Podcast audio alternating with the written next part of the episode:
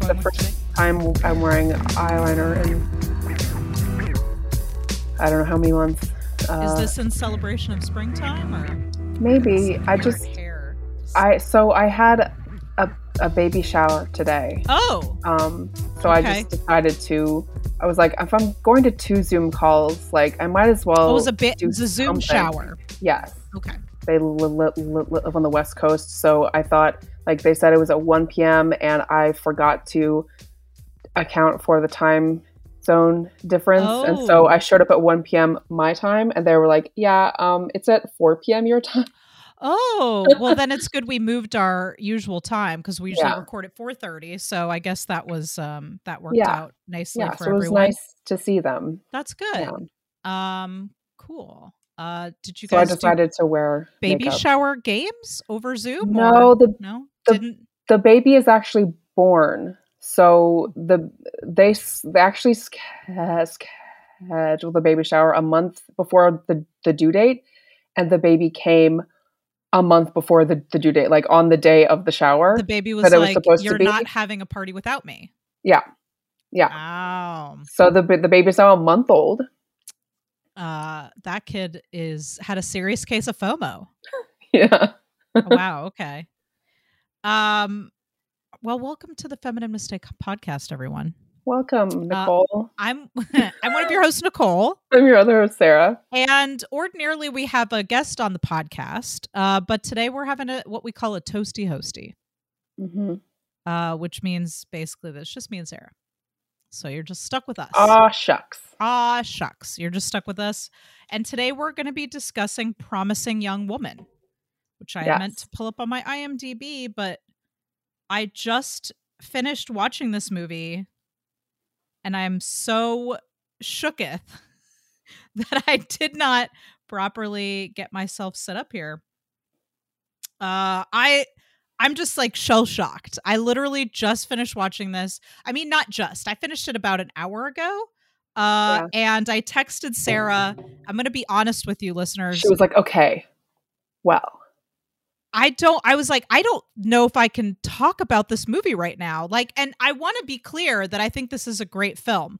I also want to be clear from the beginning that if you're listening to this show, this film just to give you a sense of what it's about is about a young woman whose best friend uh was raped in college hmm and this is uh, a, an event that she hasn't been able to let go of and is wanting to seek revenge so if so there we are going to be talking about a lot of um tough stuff today because of, of the subject matter of this movie. So if any of that is triggering for you or if you don't want to listen to that uh then uh i i please take care of yourself and skip this episode. Yeah. Um whoever has seen this movie that is wa- listening to this now however you felt about it whatever emotions it brought up for you or or whatever um that is total whatever you're feeling is totally valid whether you dislike the movie or liked the movie or liked it uh, but didn't enjoy the experience of watching it or whatever it dug up for you all of that is valid. So i just want to put that at the top. If this is going to be a trigger- triggering subject for you uh please do take care of yourself uh and come back and join us next month when we're talking about something else. Um Yeah. i texted sarah after finishing this about an hour ago and i was like i don't know if i can talk about this movie right now. It's a lot. And i had to go take a shower. Not because i felt dirty after watching the movie but just because i needed to reset my Mhm. body and my Mhm. senses. Um so this is i feel very raw right now and i just uh i don't know what's going to come out of my mouth. That's i mean i have written down some notes obviously but i just want to get that right up front that this movie really shook me. And that's how i i guess that's how i'm going to begin this. So we're going to skip over talking about what we're we've been watching right now because i just really want to just get into the movie. So i guess uh sarah is there anything you want to say at the top? Um yeah, this this movie was very intense and I thought it was very well done, well made. well acted, all that. But I didn't really like it. Okay. Fair. That's fair. So, um I would like to start by so of course this film came out in 2020. Uh written and directed by Emerald Fennell. Nominated for 5 Oscars. Mm-hmm. Uh including Best Motion Picture of the Year, Best Performance uh by Carey Mulligan, Best Achievement in Directing by Emerald uh Fennell, Best Original Screenplay, and Best Achievement in Film Editing. Uh now this is the um and I'm just going to look at uh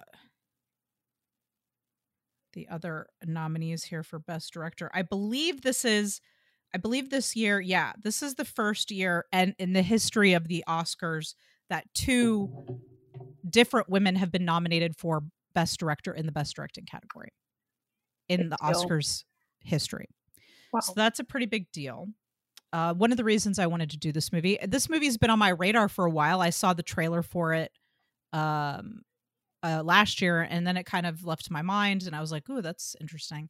And then when it was nominated, I was like, "Ooh, we should watch that on the show." And boy, did I, uh, boy, did I get a lot uh, more than I bargained for uh, with this one. So um i guess i'm inadvertently talking about my experience with the movie prior to the podcast so what about you sarah uh what did you had you known anything about this movie before we decided I to had it on the not? I had not heard of this film before. No, it, I only heard, heard heard it from you. So Yep. yeah, Okay. Went in completely blind today. completely blind so you also watched it today that's Yeah. right because you texted me I watched get it up- like six a.m. yeah you get up at like the at the cracks at before the sun even before the rises crack of dawn. like you are up in the morning when i am still up at night reading fan fiction like Mhm. we're like that meme from umbrella academy when number five and vanya are passing each other in the cars. Mhm. and it's you going to bed at 3 a.m and me going I- no, you no you waking up at 3 a.m and up. me going to sleep at 3 a.m we're like uh it's a wonder that we're even able to be awake at the same time of day honestly. Um okay well that's our f- experience with the film promising young woman prior to the podcast so let's just get right into talking about this movie The house is a mess, Jack. The kids are a mess, Jack. You're a mess, Jack. You have been a total bitch ever since you came to New York. You seem sort of distant. Let's just do it, man. You look stupid and rich. Stupid and stupid and rich. Fascist. All right, let's get into it. promising young woman 2020 um what does the term promising young woman mean to you Well, they always say prom, prom, prom, promising young man when they're talking about uh, men who have been accused of uh, sexual har- harassment, rape, that kind of stuff. absolutely Promising young man. yeah so I, down by yeah. Yeah for sure i think that's absolutely and then it's co- of course we don't want to ruin a promising young man's future Mhm. with these allegations i think it has an other uh, i think that for sure uh, other and then the other meaning to me i think is that it, it reminds me of her mother saying to cassie uh, you had such a promising future. You were going to med school. I want to be a doctor. you were going to be a doctor. You have you don't have a boyfriend. Hmm you know uh she she should be a nice girl who's who went to med school and and got herself a husband by now. Yep. like madison. Right? Mhm. Yeah. or was it mackenzie? Was it madison? I don't know. Matt- okay yeah Matt that's one of Madison, those Yeah. Sorority names. Um anyway so i think that ha- it has that meaning as well. Okay uh so i we didn't talk about this off uh, off off mic but i'd like to go in order of the events of the film not necessarily everything. I don't think we can cover everything. We could talk about this movie for months but whatever we're going to go through i'd like to go through it in chronological order if that's okay with you. Hmm um i would like to start with the opening credits The men the men's Yeah. butts dancing, the men's butts, the dancing. Yeah. I'd like to talk about how the movie immediately hits you with this like subversion of the male gaze. hmm And not a subversion like the female gaze. because we've talked in, on the show about the female gaze and what that means and how it focuses on different things in a film than uh, the male gaze does. Mhm. What I'm talking about is a sat, sat- like a satirical. Uh, uh, they're making fun of the male gaze because what I you usually see in a movie when they introduce a woman. Still, I was just watching a show that somebody was like, "You should watch this; it's really good," and I immediately was like, "Fuck this show!" because they introduced a character by showing her dancing at a party, but they started on her butt and then went up to her face, and I was like, immediately, fuck this movie straight to hell, right? So they did that in this credit sequence, but it was a bunch of guys wearing khakis, and they all are kind of dressed the same, and you're just seeing and their butts. dad bods. yeah, it's not attractive. Like it's not hot. It just looks stupid. Not Yeah. to say that I mean all bodies are beautiful, men and women. So I'm not trying to shame if you got a dad bod. I'm not shaming you, but there was an intention of framing them like you would a, a young woman's Yeah, conventionally uh, shaped body, yeah, but with guys in their khakis dancing, and they, you can't really tell which butt Yeah. belongs to who. yeah. And it's just guys. Like no, no wi- wi- wi- women are on the floor. Yeah, and then like it pulls back and it okay, so f- during the opening credits it's like a slow mo type thing hmm so it looks all dramatic dr- dr- dr- dramatic and stuff and then they pull back and it's no longer slow mo and the guys are just like They look so dumb. So fucking dumb. Uh anyway, so I just wanted to bring that up. Uh what do you have on your list that you'd like to talk about first? uh cassie Yes, let's she's the talk main about character Cassie. she's the promising young woman Carey Mulligan. um carey mulligan love her Just turned just turned 30 in the movie, Yes. right? The, the Yeah. character is turned 30. yes she forgets her birthday Yes. Because it's not important to her as Yeah. in this time. Yeah. yeah yeah and and her mom makes such a big deal of it not being a big deal to her um Why do you think she forgot her birthday? because she's in a different world like she's like lost in the past I agree. I think she's stuck in this event that happened to her best friend Nina. Mhm. I don't she hasn't been able to move on from it. And so her going on and moving on with her life and being happy, I don't think is something that she can do right now. Yeah. And so the idea that she would turn 30 and celebrate another year of her life is just absolutely foreign to her, which is very Mhm. sad.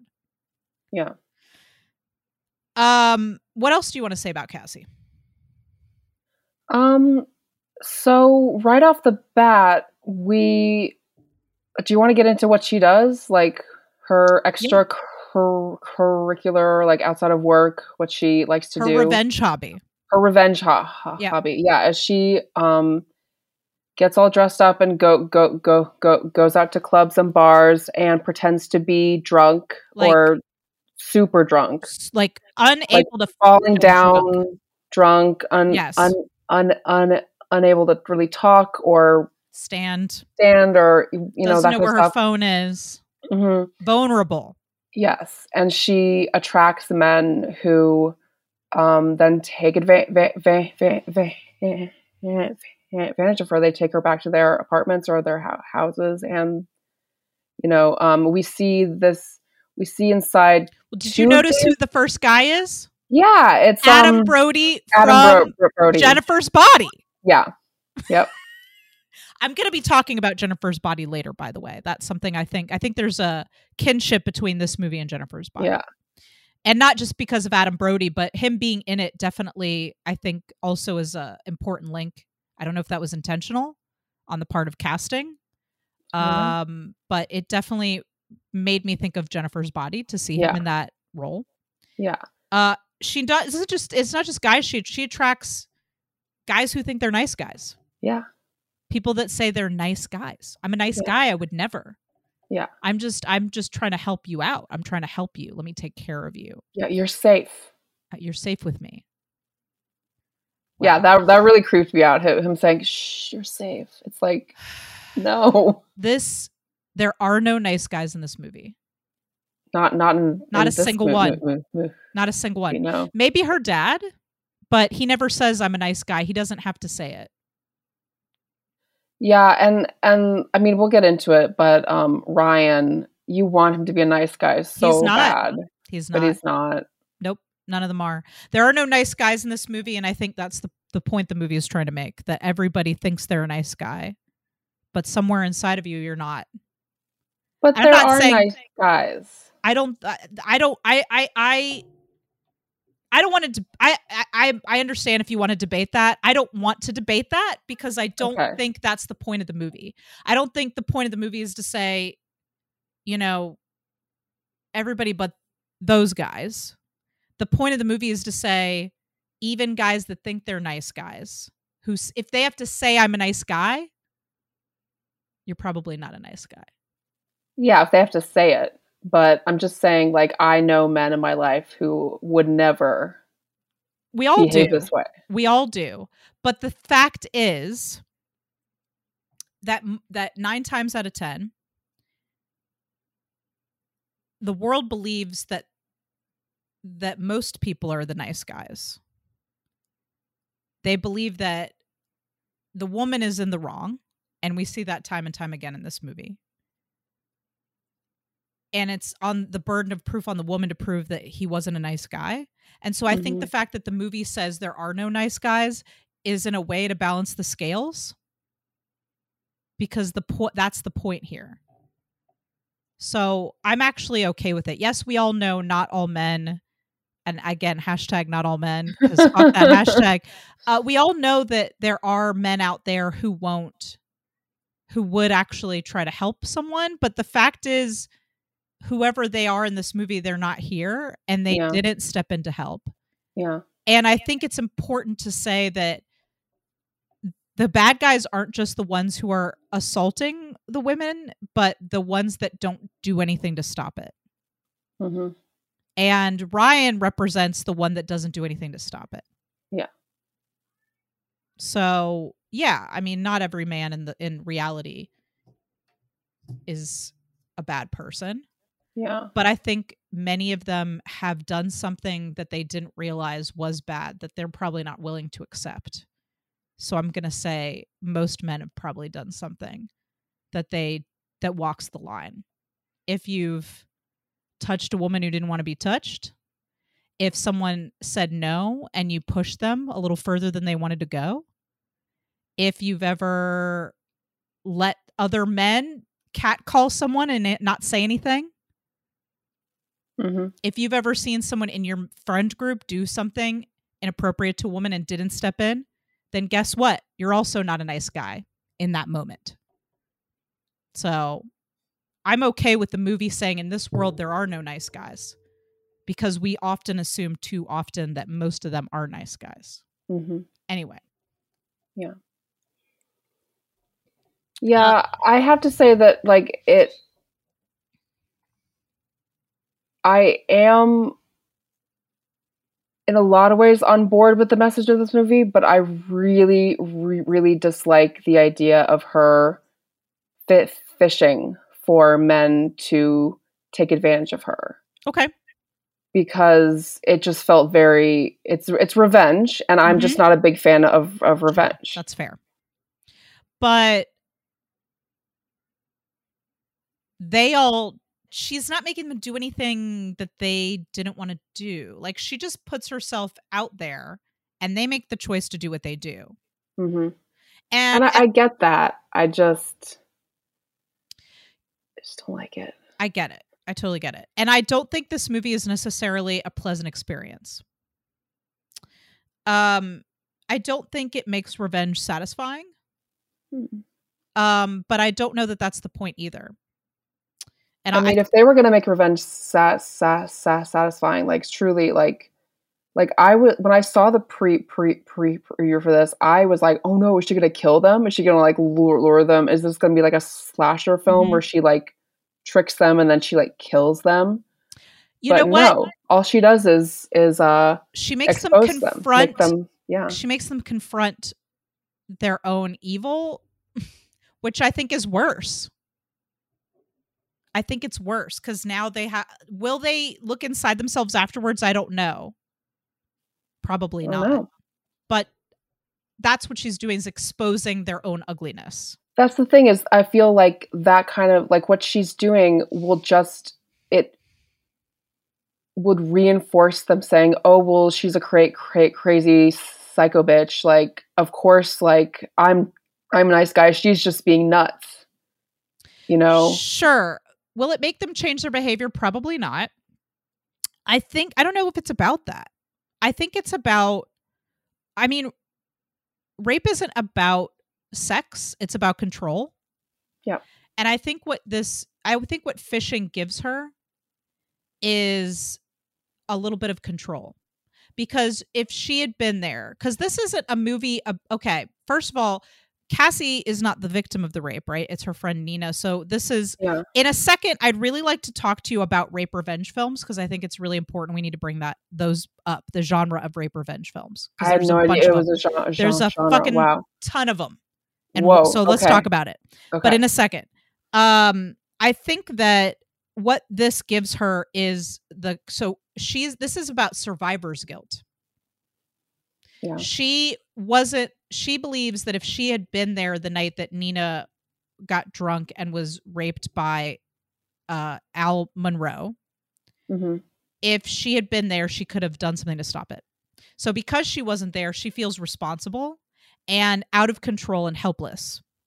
Yeah. And so what this gives her is control. She gets to make them afraid. Yeah. So I don't know that it's about changing their behavior so much as making them afraid because Yeah. that's what she does to the men. It's what she does to Madison. Yeah. Almost every single person uh, with the exception of the lawyer and we'll get to him and and and the dean, she makes them all afraid. So she gets to take that control back for Yeah. like a second and I think it's about that and not really about changing their behavior. Yeah. So let's talk about rape revenge movies. Okay. I did not know this was a thing. yeah, there's a share. whole genre in horror films. A Horror, whole genre, uh, cult, uh, midnight movie, movies, if you want to call them that, called rape revenge movies. They're not called that necessarily by the filmmakers, but that's the genre that's written about them critically. There's a lot of critical writing, especially uh, by women, about rape revenge films. Um, here's the here's the basic rundown. And the films I'm talking about are uh, there's a very famous one from the 70s called I Spit on Your Grave.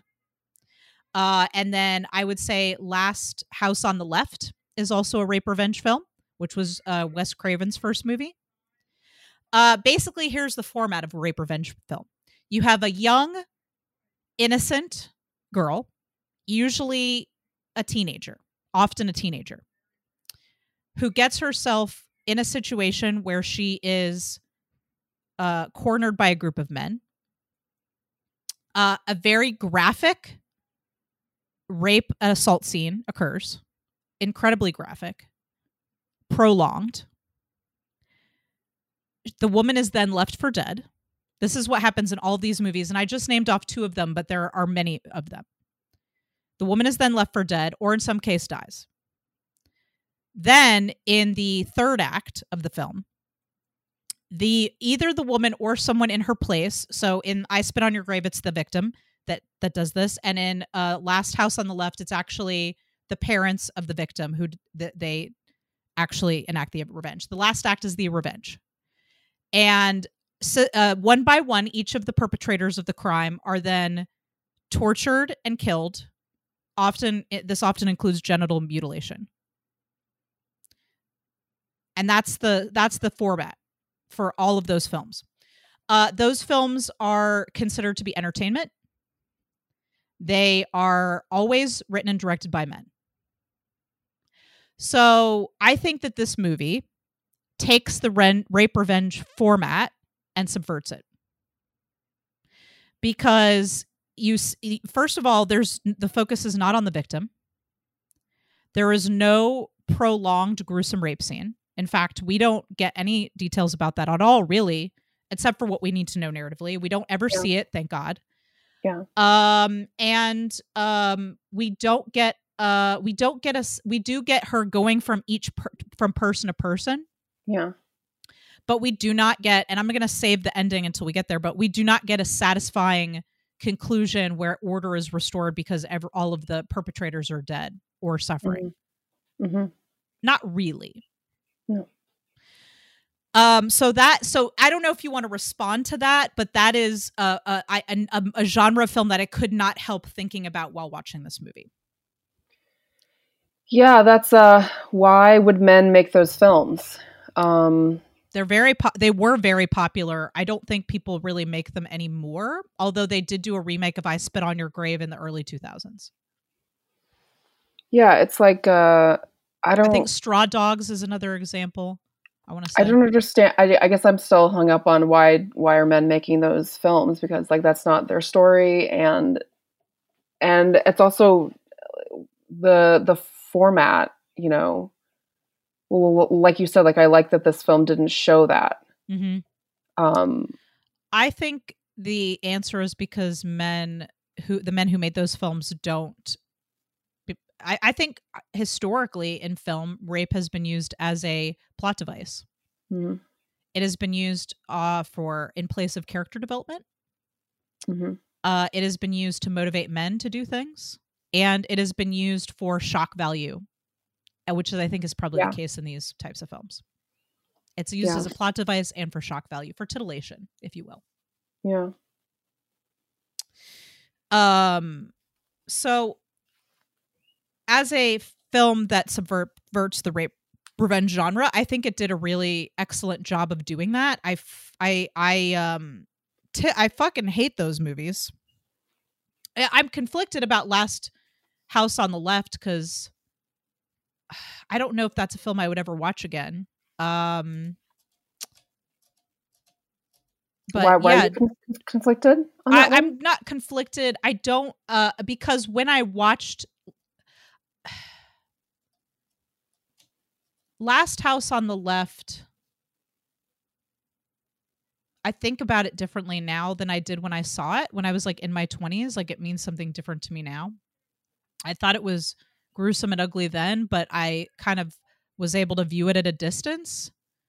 Um but now I think looking back on it, I can see the how how exploitive it is, and I and I don't I don't watch I don't watch movies from that genre typically. I have never even heard of that genre, so I haven't I haven't seen any of those films.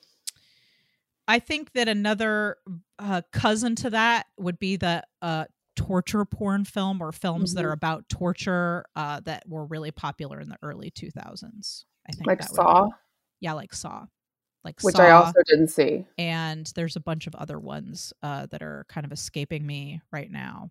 Um, but that was kind of a term, torture porn, where it's more about the torture aspect of it. Um, and I think that this movie uses our expectations for that to think that oh, she's going to be mutilating them or getting some revenge on them physically, but it's not about that. Her revenge is making them scared Mhm, because they go their whole lives without feeling scared. mhm. And then I think later it shifts to wanting someone to feel sorry about what they did.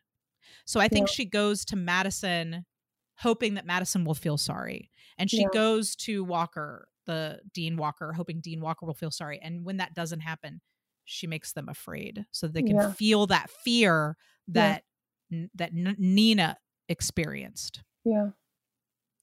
All right, what's next on your list? God, this is so hard to talk about. God, this movie isn't so intense. So Nina, let's see. Um, we ne- ne- ne- ne- never actually hear the word suicide or dead or killed herself. Mm-hmm. no, or, they, they say that she's dead. They do say that. they just say she's dead. Okay. Yeah, uh, she says to, during the scene between her and the and Al, right? He's Al like, says dead." Al says she's dead. Yes, that's dead. I think the first time we get confirmation that she's dead. Yeah. So I knew she was dead very er- er- early on. I Like, did it's just, too. It's just like something you kind of assume, and Yeah. you, and I just assumed she killed killed herself as well. uh, yes, I thought that as well. Yeah, Um, which is why she why it makes sense why Cassie would still be hung up on the situation because she lost her best and her their their pictures of them in chi- childhood like Yeah. they're like childhood best friends. she says she knew her when she was four. yeah. So that's a lifetime of friendship there. Yeah, and then to, and then she was. I think that Ni, Ni, Nina also was a pro- promising young wo- wo- woman. They were both Yep. in med school, Top of the class. hmm Nina was top of the class. and this rape just derailed their lives and It took their entire it took their entire it took their lives away. Like quite literally. yeah Um yeah and like i experienced uh some questionable behavior on the part of an ex and well two two of them actually and it took me years to get past those relationships and so i totally get and and i i did not experience what nina experienced or you know anything like that but and I don't think it's a I don't think it's a pain contest, you know? Like Yeah. I think you can experience saying, trauma like- and there's no like you know. but if it took me out of commission for years from what happened to me like i can understand how it could like experiencing that could completely mess you up for a long time Mm-hmm, mm-hmm. Yeah, um, and so uh, I think one of the really strong symbols in this movie of carrying that grief around is uh, the necklace that um, Yeah. Cassie wears. It's one of those heart necklaces, and it's that thing that every girl recognizes, and they use it in Jennifer's body as well. yeah because Jennifer's body is about childhood friends also. And uh, we did Jennifer's body. Uh, if you're new to the show, we did Jennifer's body last season uh, in our as a Halloween episode, so in October. Uh, and in that episode, I talked about how I feel like Jennifer's body is at the sub, sub subtextually about the trauma of surviving a, a sexual assault. hmm Um, so in that film, you also have uh the friendship necklace, which is the classic symbol for girls, uh, and and and the the the two halves of the necklace. And so Cassie has the the Nina half, and so that's her kind of carrying around Nina with her wherever she goes. yeah Um, and I thought that was a very strong symbol for that. Um, okay, what do you want to talk about next? Um we already kind of mentioned Matt, Matt madison we didn't really discuss her in detail I think we could go through each of the numbers on her list. We sort of talked about what she does with the guys, which is that she pretends to be ine- so inebriated that she can't function, and she waits for them to help her. And really, they're going to take her home and take advantage of her, and then she reveals herself. Um, and like she reveals herself after they've already like touched her yes, and like she waits for them to uh, assault her. Yeah, yeah and so like i like i i would not i mean like e- even if i agreed with revenge i would be like that's my body like i would not want to put myself Well, I don't think she's what situation. she's doing. I don't think we're expected to feel like what she's doing is is healthy. okay I don't think we're I don't think the movie is asking us to see that as a healthy thing. I think what the movie is asking us to examine is how trauma ripples outward. Yeah. And how Nina's trauma, who although Nina is not a part of this movie, and I think that there that can we can feel a lot of ways about that. I feel like Nina's presence of physically not being in the movie allows a, a like uh, uh it prevents us from exploiting or sensationalizing what happened to her. So uh I and I don't think that story is specifically about that event so much as the trauma and the that ripples outward. So the uh, of course that most immediately is Cassie absorbing that trauma and that violence in the same way that Jennifer in Jennifer's body absorbs that violence and then spreads it outward. yeah So it's like that whole, same thing in Jennifer's body where the violence creates a monster inside of you that you Mhm. then take out on other people. hmm And that's what I think Cassie is doing is taking that out on other people. That's her only Mhm. relief that she can yeah get.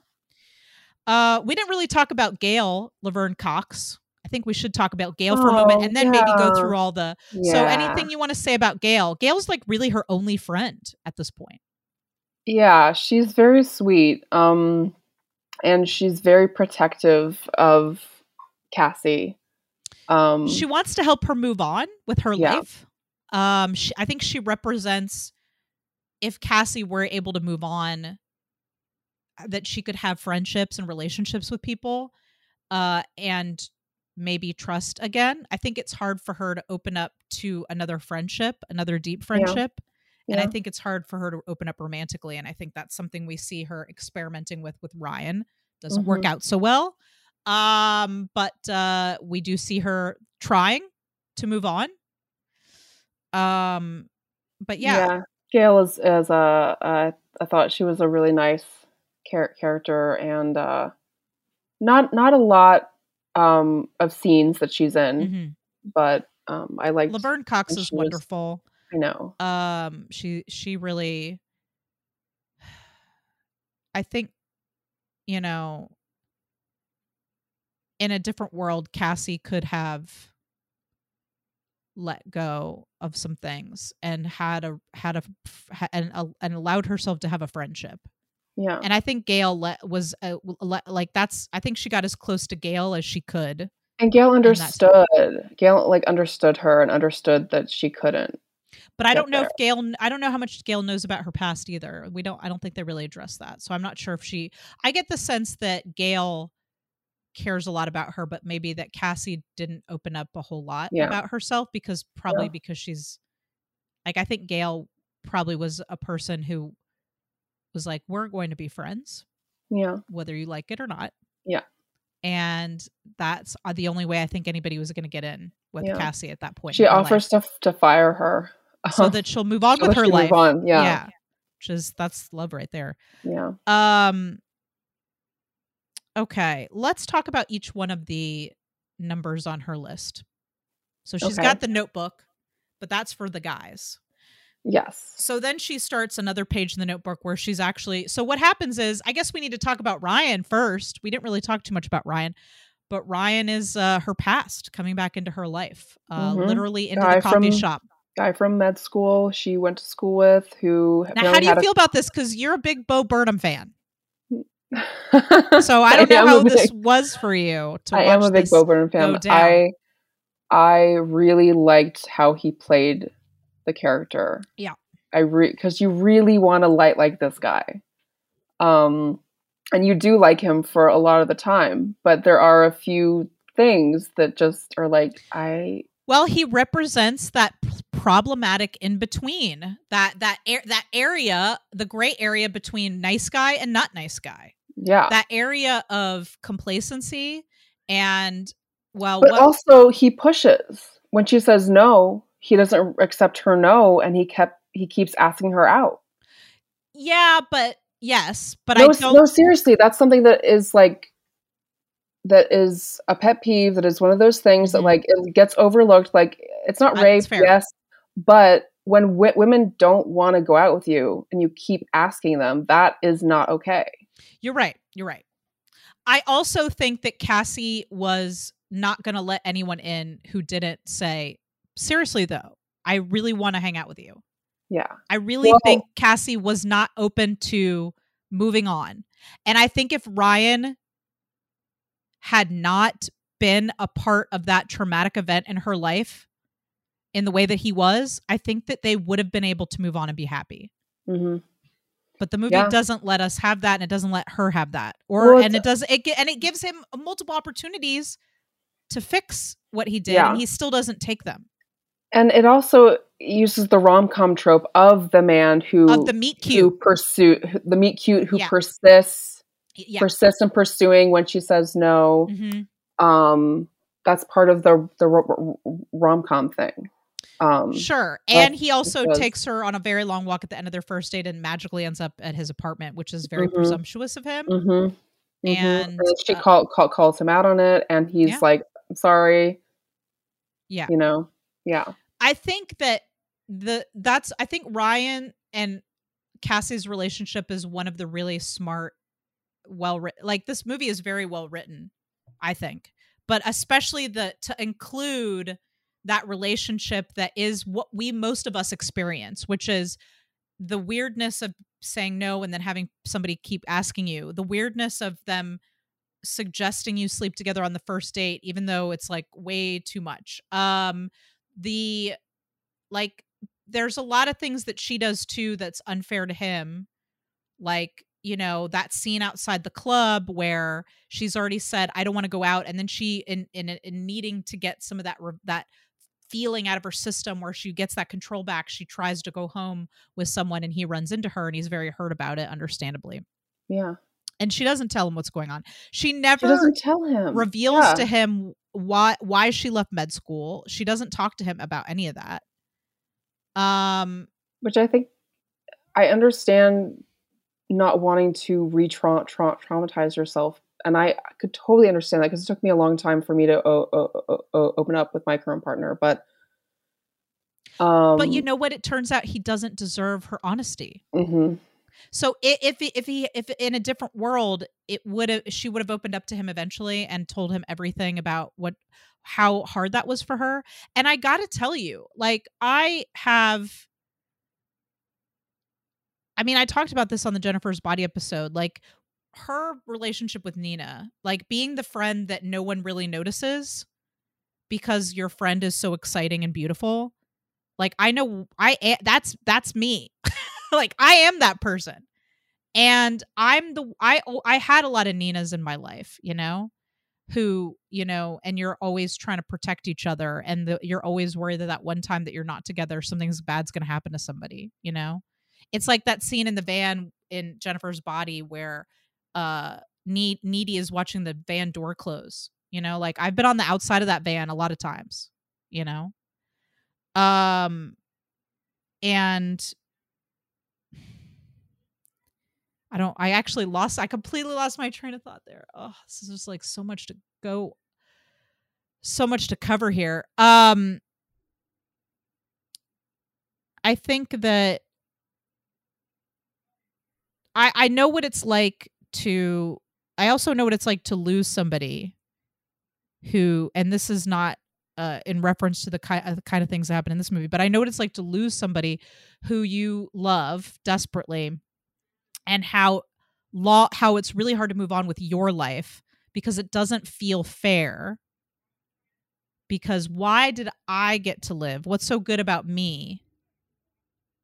Why did why not this other person? You know? Yeah.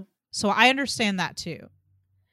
And I understand how you can get stuck in that and not be able to move on. And the thing is she does try to move on. Um but she puts her trust in the wrong person unknowingly. Yeah. But yeah, I, I think it's really smart how they use all those little rom com tropes, the meet cute, Yeah, the was- singing, there at was the, a, singing at the pharmacy together, The, the the montage, the love Mhm. montage.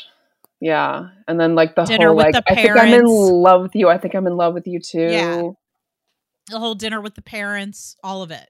And he was very cute and char char charming and Mhm. sweet for the most part. hmm It's just But then you find And- out what he really did.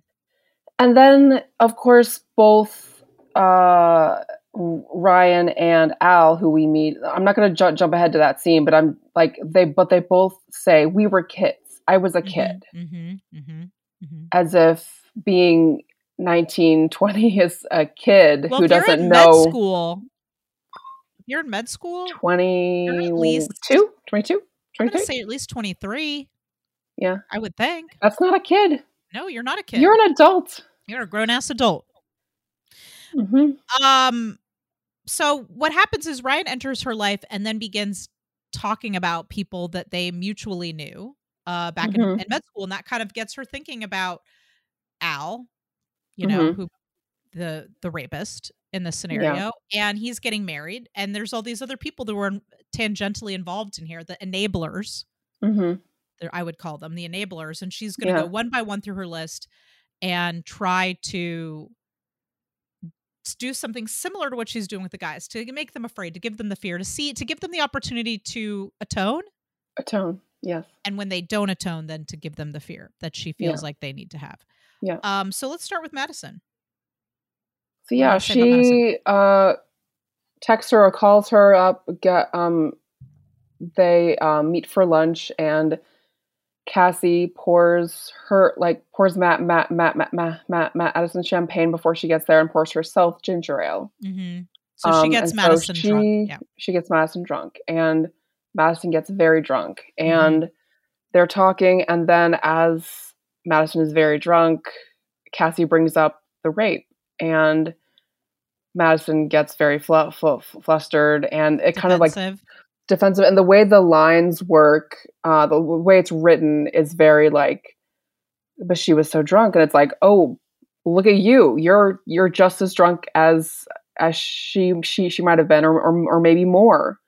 Do you deserve to be raped right, now? At least that's what what I was I think that's what thinking in my mind. I think that's what Cassie was getting at. Yes. Um, Yeah. I think that so Madison was an enabler in the sense that she didn't believe that Nina she she perpetrated the myth that Nina was just sleeping around and Mhm. got too drunk and did something she regretted later and then lied about w- what happened. So Yeah. she kind of and apparently Madison and Nina and Cassie were very close at school. Mhm. Um, this was I the think- first part time in the movie where I begin to feel because I did not have any qualms about Cassie going out and hoodwinking these guys. I felt like they all deserved it, frankly. Uh, I'm not saying I got a lot of enjoyment out of it. It made me feel very tense and uncomfortable. So I'm not saying I was like, "Ooh, this is a fun romp." Uh, it would made me feel very uncomfortable, but I didn't feel any sympathy for any of those guys. Uh, I'm not saying I, I felt very complicated feelings going forward with each of these people because I start. This is the part where I started to feel like Cassie was taking it too far. Um, now we're led to believe she did certain things that she actually doesn't do. Um, but in this case, she gets Madison drunk. She asks Madison if she feels any differently about things now, and basically Madison continues to say, "Well, you know, we were just kids." I think is another thing she said. Yeah. And so Cassie's like, Well, I'm really disappointed to hear that for your sake. And you're like, Oh, fuck, what's she going to do? So she hired somebody, A man. a man, to take her up to the hotel room. And we assume, I assumed, what did you yeah, assume? I, I assumed to rape her or to uh, assault to her sex with way. her or something. Yeah. Um, and that's when I began to go, Ooh, this is yeah. too far. Yeah. Now, what later we discover she didn't do that. She actually Yeah. had him tuck her in and make her think that that was what happened. Yeah. Um, which is But also pretty know? fucked up. Because if you notice, the guy she hired was one of the guys No, it's not. who, uh, during the first scene, It's not that guy. it's not that guy. No. I thought so too. Sure? I rewound it and I was like, oh, it's a different guy.